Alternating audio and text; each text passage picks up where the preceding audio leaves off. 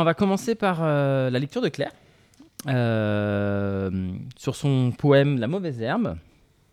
Alors, elle nous a fait parvenir euh, cette petite intention que ce texte qu'elle a écrit se lit autant au sens propre qu'au sens figuré. voilà, la mauvaise herbe, vous allez y rencontrer des mauvaises graines. Et eh bien, bonne écoute J'ai connu une mauvaise herbe qui ne cessait de s'immiscer là où on ne l'avait conviée. Elle s'évertuait à se déployer pour montrer qu'elle exerçait d'autres virtuosités. La main courante, n'ayant pas compris son alibi, ne cessa de lui causer des soucis.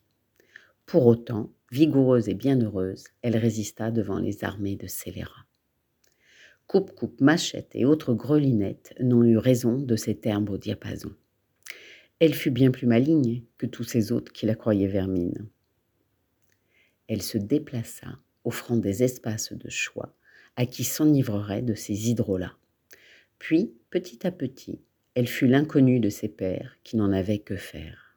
Ah, la mauvaise herbe, si folle, si tendre, si verte, si insoumise. On a beau la couper, la broyer, la déchiqueter, elle en ressort plus forte et à sa guise. J'aime la respirer, j'aime la décoder, j'aime y découvrir ce qu'il est bon d'y sentir. Ses racines sont puissantes, elle a tout compris, et ses robes parfois repoussantes nous laissent ahuris. La mauvaise herbe est bonne dès lors que l'on en connaît ses vertus.